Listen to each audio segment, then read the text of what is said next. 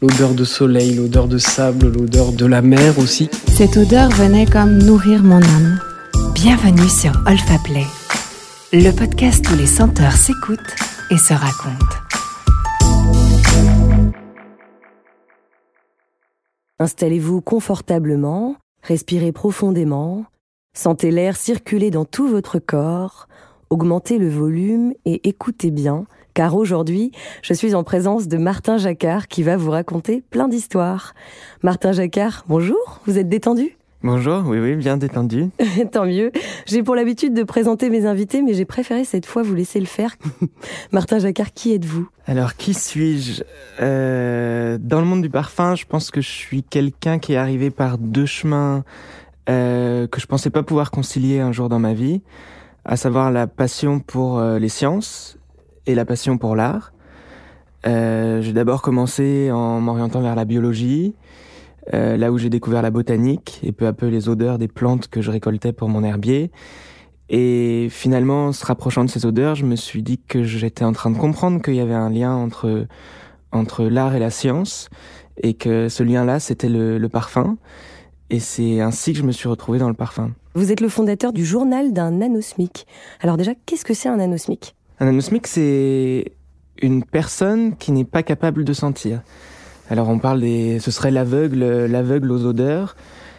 Euh, on en parle très rarement parce que c'est c'est quand même un sujet, euh, même dans le, le milieu médical, c'est un sujet dont on parle très peu parce qu'on considère que finalement l'olfactif c'est peut-être le sens qui qui est le plus euh, auxiliaire et finalement c'est un sens qui nous permet euh, d'avoir toute une notion de plaisir et euh, et le journal d'un anosmique, l'idée derrière tout ça, c'est de sensibiliser à l'olfactif, de faire comprendre la parfumerie, mais aussi de faire comprendre euh, l'intérêt de toutes les odeurs qui nous entourent.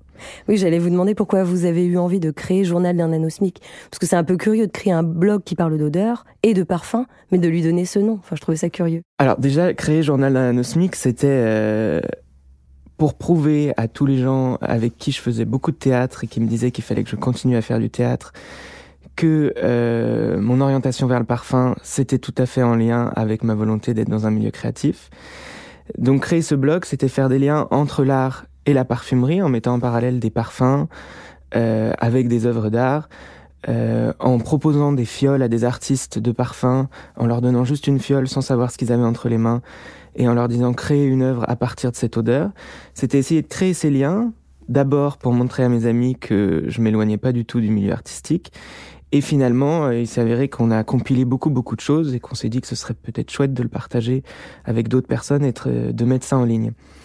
Et derrière Anosmic, il y a, il y a deux choses. Donc il y a déjà Anosmic, euh, le, la définition dont on parlait euh, juste avant, mais au sens plus large, l'anosmique finalement c'est tout le monde, c'est toutes les personnes qui sont pas formées à l'olfactif et on est nombreux à pas être formés à l'olfactif puisque c'est quelque chose qu'on oublie, euh, qu'on considère encore une fois comme auxiliaire et euh, la portée de, de, cette démarche du journal anosmique, c'est de faire des liens entre plein de choses que les gens connaissent, les, les connecter à l'olfactif, et du coup euh, faire mieux comprendre l'olfactif et provoquer un intérêt. Vous pourriez rentrer un peu plus dans les détails par rapport à cette histoire de fiole que vous avez envoyée euh, des artistes? Ça, c'est... Euh, on a... Euh, on a par exemple travaillé sur un livre qui s'appelle Première matière, dont l'objectif était de sélectionné 22 matières premières de la palette du parfumeur. Donc la palette du parfumeur est composée de nombreux, nombreuses matières premières synthétiques ou naturelles. On a sélectionné quelque chose de, une sélection assez large, un spectre assez large. Donc 22, c'est assez large finalement. 22, 22 matières premières, c'est ah, assez large. Un, parfumeur ne dirait pas ça, mais euh, en tout cas, on a essayé de balayer euh, le champ des odeurs, à savoir des, des odeurs euh, tout à fait différentes. On a sélectionné ces odeurs. Euh, on, on, on, est quatre derrière ce projet, des, gens de l'édition, des gens du parfum. Euh, on a sélectionné ces odeurs, on les a numérotées, donc on a enlevé l'étiquette sur laquelle il y avait le nom de la matière, même si parfois euh, certaines matières ont des noms tellement tarabiscotés que les, les, novices ne seraient pas capables de comprendre. Ça ressemble à quoi Il y a des, je sais pas si je vous dis euh, 6,3-hexénol, vous pensez que ça sent quoi? Ah, j'en ai aucune idée. parfois il n'y a pas vraiment d'évocation. ça sent l'herbe coupée. D'accord. C'est une matière qui est marrante parce qu'elle sent l'herbe coupée, mais je trouve aussi qu'elle sent le ciseau avec, lequel on couperait l'herbe. C'est-à-dire qu'il y a le côté métallique de, l'objet et le côté vert euh, humide de la plante. Mais justement, vous vous êtes intéressé de près à la synesthésie. Euh, c'est un phénomène neurologique non pathologique. Pourriez-vous nous expliquer peut-être plus en détail euh, de quoi il s'agit et pourquoi vous vous y êtes intéressé? Et je pense à ça puisqu'on évoquait justement le, le métal euh, pour évoquer une matière brute. La synesthésie, d'abord, euh, je pense que quand on travaille dans le parfum, on s'y intéresse tous un peu parce que finalement, il n'y a pas vraiment de, de vocabulaire proprement olfactif. Mhm. C'est-à-dire que quand on parle d'odeur, on parle d'odeur verte, on parle euh, d'odeur euh, douce, d'odeur forte. Tout ça, c'est un, un vocabulaire qui est pas olfactif finalement. Là, on vient de parler de, de visuel, on vient de parler de texture. Donc il y a quand même, euh, quand on travaille dans l'olfactif, il s'agit de développer euh, tout un vocabulaire afin d'échanger autour de la création d'un parfum. Et échanger autour de la création d'un parfum avec son équipe, ça veut dire définir des mots sur lesquels on s'accorderait pour pouvoir avoir le même vocabulaire et pouvoir avancer ensemble. Et ces mots-là, on doit aller les chercher dans d'autres vocabulaires. Euh, et ce pourquoi, si on va un peu plus loin, la synesthésie s'y prête totalement. C'est-à-dire le lien entre euh, les différents sens et l'olfactif se fait déjà en- avec le vocabulaire dans l'industrie du parfum, mais euh, aussi euh, pour être utilisé pour sensibiliser les gens qui n'ont pas l'habitude de, de, de sentir à la parfumerie. C'est souvent très compliqué de, enfin je pense pour quelqu'un qui, qui n'a pas l'habitude de sentir, de se retrouver face à un flacon en parfumerie et euh, on va lui dire euh, dedans il y a de l'huile essentielle de petits grains, euh, du jasmin et du vétiver. Alors c'est très joli, mais peut-être que, enfin je, je pense que beaucoup de personnes ont juste entendu des, des sonorités, mais ne sont pas capables de de comprendre là où on veut en venir. Et en faisant des liens avec d'autres œuvres d'art, en mettant en parallèle des, des poèmes, des musiques, peut-être que c'est que c'est ça le, le le meilleur moyen de faire comprendre un parfum à quelqu'un, c'est-à-dire le faire sentir l'odeur, mais aussi l'accompagner d'une musique qui va l'emmener vers la compréhension de ce, ce parfum. Je vous ai un petit peu coupé la chic aussi sur cette histoire de fiole envoyée à des artistes. Finalement, on a digressé, digressé. Oui, c'est- on est arrivé à la est tellement lié que. Alors, si on revient à nos fioles, donc on- on- là, on a 22 fioles en face de nous, toutes euh, numérotées. Donc, on ne sait pas ce qu'il y a dedans. Il y a juste un, dans mon petit carnet, les équivalences. Et on envoie ces fioles à 22 artistes. 22 artistes qui viennent de tout domaine confondu, des pâtissiers, des sculpteurs, des poètes, des peintres, des... c'était très très très large Mhm. musiciens. Ces 22 artistes, ils se sont retrouvés avec une enveloppe, une enveloppe en papier craft dans leur boîte aux lettres un matin, dans lequel il y avait une fiole, et même pas de, de mouillette, juste, bon, ils ont une fiole, ils la sentent comme ils veulent la sentir. Et une fois qu'ils ont reçu cette fiole, ils ont euh, quelques mois pour nous proposer une interprétation dans leur médium de, de la matière première. On, on en a, on en a créé un livre qui s'appelle Première matière, qui est une sorte d'herbier, finalement une sorte d'herbier artistique où on a toutes ces matières, une description olfactive et derrière l'œuvre euh, d'art qui a été inspirée par cette odeur. Et ce qui est, ce qui est lorsqu'on a sorti ce, ce livre il y a maintenant un an et demi, ce qui est passionnant, c'est que moi je pensais qu'on allait juste s'adresser à des gens qui n'ont pas l'habitude de euh, d'être confrontés au parfum. Je me suis dit que les, les gens du, du milieu du parfum vont juste trouver ce, ce, livre un peu euh, anecdotique puisqu'il parlera de il parlera d'odeurs qu'ils connaissent déjà. Et finalement, pour l'avoir mis entre les, les mains de parfumeurs ou de, de gens qui ont l'habitude de manier ces matières premières, ce qui est intéressant, c'est que ça les a amenés à découvrir les matières premières d'une manière tout à fait différente. On parlait tout à l'heure d'odeur verte. Bah, cette même euh, odeur verte pourrait, a, pu être jaune, par exemple, pour un, des artistes qui n'a pas l'habitude d'être dans le milieu, qui n'a pas l'habitude de décrire les odeurs, et qui finalement a fait comprendre à un parfumeur, bah, en fait, cette odeur-là, on peut euh, la considérer différemment. Tout le monde parle d'odeur verte, mais en fait, il y a des facettes peut-être beaucoup plus abricotées qui rendent l'odeur un peu plus jaune. Donc c'est un, un, ouvrage qui a eu euh, qui a eu de l'écho aussi auprès de la profession. Et je, je veux juste dire un mot. C'est Oui. On dit on dit souvent rentrer dans une matière première. J'aime bien. ce Il y a tellement un vocabulaire. euh, Ouais. L'olfaction et au-delà des au-delà de dé- définir les facettes, il y a aussi ce qu'on raconte. On dit rentrer dans une matière première. Alors, par exemple, euh, euh, si on parle de la, la ionone, qui est une, une molécule qui sent la violette, le parfumeur avec qui euh, j'ai ouvert première matière la première fois, il m'a dit moi la ionone, je rentre par sa facette violette. Et l'artiste en question a dessiné des femmes au milieu d'une forêt Et elle m'a dit, bah là, en fait, je suis rentrée par la facette cédrée. Et c'est vrai qu'il y a une facette cédrée dans cette matière. Je trouve ça intéressant l'idée de rentrer dans une odeur. Depuis aussi longtemps que vous vous souvenez, Martin, quelle est la première odeur qui vous marque au point de faire jaillir instantanément un souvenir? Je pense que c'est l'odeur de la pâte à modeler. Ah oui? Ouais. Celle qui est un peu euh, parfumée, euh, qu'on a envie de manger ou? Bah, oui, il y a quand même un petit côté amandé, un petit côté euh, poudré. En plus, on la, je trouve qu'on la retrouve dans certains fonds de parfum. On a souvent ce côté un peu pâte à modeler qui, qui, qui, fait, ah, oui, amandé, santalé. Je pense que la pâte à modeler, c'est mon souvenir le plus. C'est pas, c'est pas évocateur d'addiction ou de. c'est juste que ça me, ça me ramène pas mal euh, sur un petit banc euh, à l'école primaire. C'était votre jeu préféré? Oui, je crois. La pâte à modeler, moi aussi, j'adore ça. et, et aujourd'hui, euh, votre odeur préférée ou votre parfum préféré Alors, mon parfum préféré, c'est. Euh, enfin, ce que je porte en ce moment, euh, c'est Mur et Musc de l'artisan parfumeur c'est, c'est, ça date, je sais pas, je veux pas dire de bêtises, mais Murimus, ça doit, ça doit être dans les années 80. C'était, en fait, quand on, quand on regarde derrière Murimus, c'est, il y a un côté au sauvage de Dior, mm-hmm. Mais avec une mûre en départ. Et je trouve ça, mais, je sais pas, moi j'adore. C'est la mûre qui vous a fait craquer? Ouais, j'aime bien ce côté euh, le, fruité euh, au masculin, ça me ça me plaît.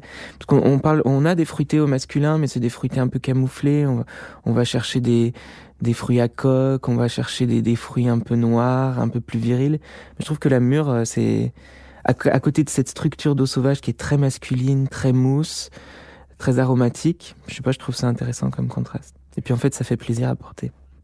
Et finalement, Martin, à travers de votre blog, vous tentez de manier les mots pour décrire ce que vous sentez, en fait.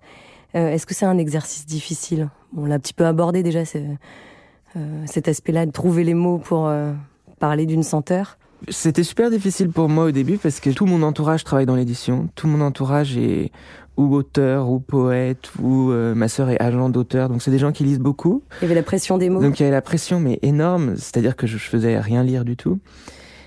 Et, euh, et en fait, euh, je me suis rendu compte que quand je l'ai, la première fois qu'ils ont vu ce que j'écrivais, donc ils l'ont vu directement sur le site, ça n'est pas passé par eux parce que j'avais trop peur qu'ils me disent que c'était mauvais.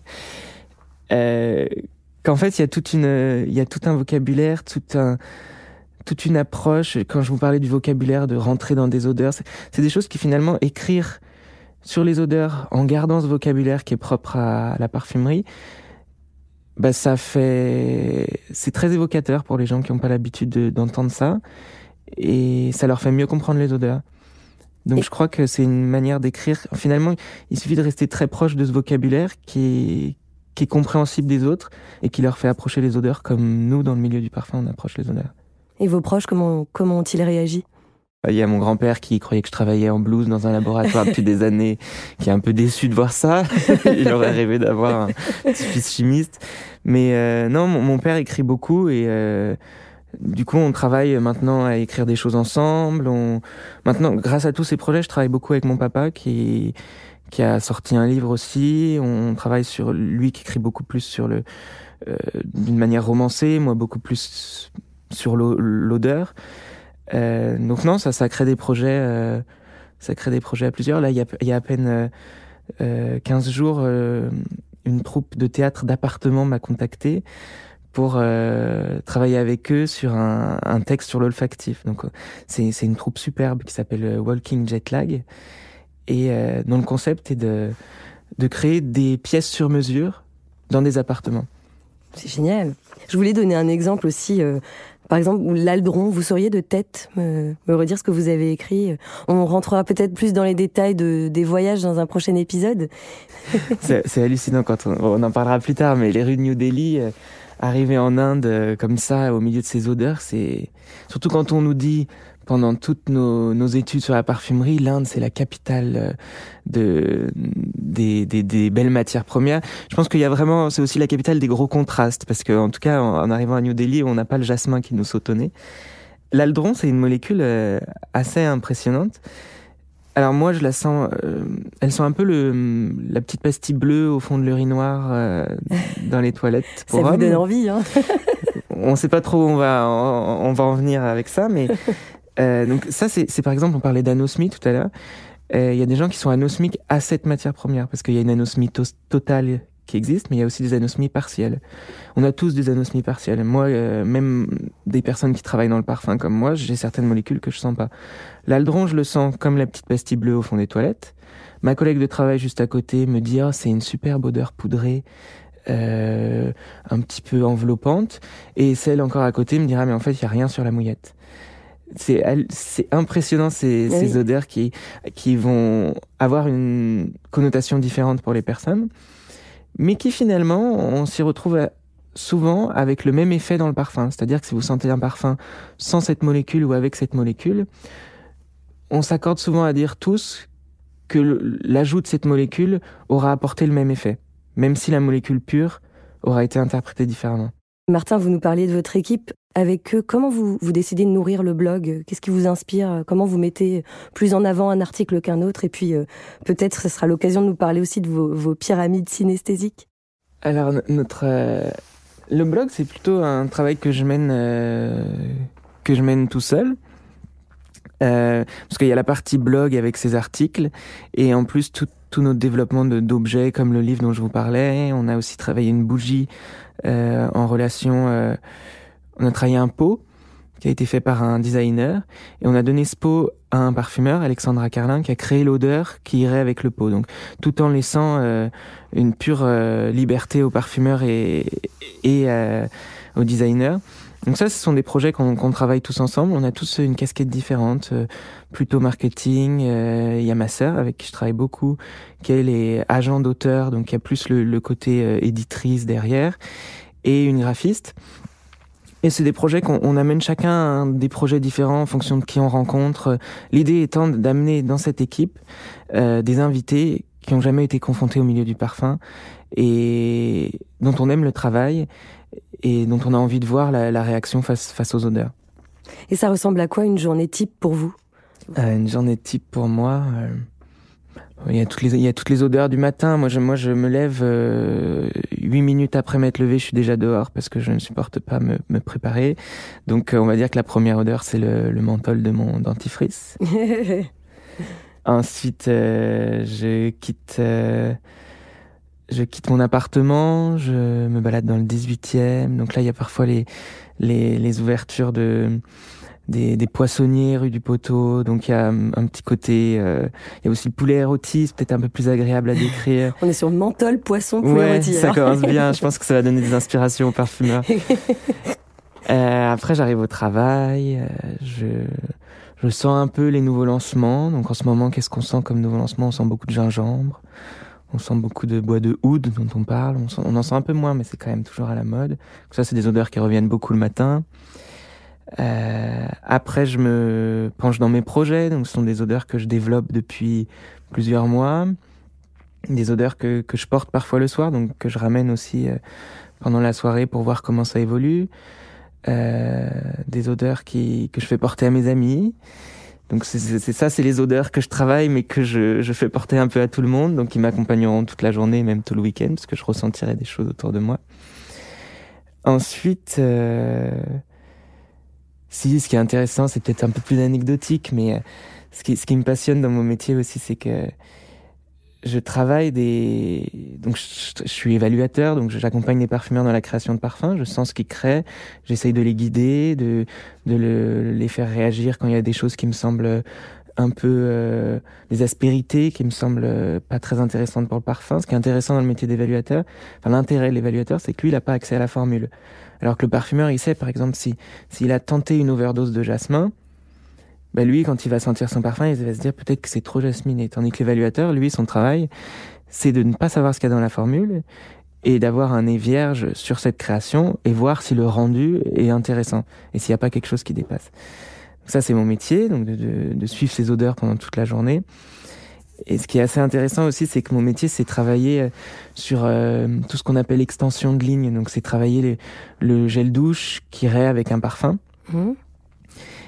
Et euh, on dit souvent que les parfums sont très évocateurs, euh, qui nous rappellent des gens. Et euh, l'autre jour, je suis arrivé au travail. Bon, c'est un peu plus personnel, mais c'est quand même drôle. Euh, je suis arrivé au travail et on m'a donné un projet qui est arrivé sur mon bureau. Je venais de, de rompre avec mon petit ami et euh, qui portait un certain parfum. Et une semaine après, sur mon bureau, le projet en question, c'était travailler l'extension de ligne du parfum de mon ancien petit ami. Donc pendant deux semaines, j'ai dû sentir son odeur sur mon bureau. Donc ça, c'est, c'est quand même assez drôle comme, Ouais. euh, comme anecdote de se dire, on dit souvent qu'on a envie de fuir cette odeur, qu'on n'a plus envie de la sentir. Parfois, elle revient dans le métro, mais ça, ça passe. Mais là, quand ça fait partie de votre métier, En plus, ouais. s'agit de venir à 9h du matin pour mettre son nez dans des petits piluliers qui sentent ça, on... Là, vous avez mis le nez dedans. Voilà. Effectivement. Et, et pour le mot de la fin, Martin, une question peut-être plus impertinente. Y a-t-il une odeur que vous détestez profondément? Ça sèche. Ouais, je crois que j'aime, j'aime un peu tout. euh. Odeur des pieds, non? Ouais, quand même, l'odeur des pieds. Mais l'odeur des pieds, finalement, c'est marrant comme on la retrouve dans plein de choses. Enfin, l'odeur des pieds, euh, souvent quand on dose euh, trop les molécules, euh, les molécules qui, ont, qui apportent de la, du fruité dans les parfums, on a cette petite odeur de, de pied. Donc oui, ça, on va essayer de gommer. Mais je, je sais pas, je, pour moi, c'est associé à un côté un peu fruité aussi. Oh, Vous êtes vraiment un petit amoureux de, l'olfaction finalement, en fait. C'est un hein. peu le parmesan également. Enfin, il y a plein d'évocations derrière. Moi, j'aurais osé la question au moins. J'aurais osé la réponse. Martin Jacquat, merci de tout cœur d'avoir accepté notre invitation et d'avoir bien voulu vous confier l'espace d'un instant. Je vous souhaite de beaux projets à venir, un futur au parfum de succès. Et quant à nous, retrouvons-nous vite pour de nouvelles aventures olfactives. Merci Martin. Merci beaucoup. Vous avez aimé Retrouvez les plus belles histoires olfactives et des podcasts inédits sur olfaplay.com ou sur l'application Olfaplay. Vous pouvez aussi enregistrer la vôtre. Retrouvez toute notre actualité sur Instagram. Sentez, écoutez, racontez. Rendez-vous sur Olfaplay.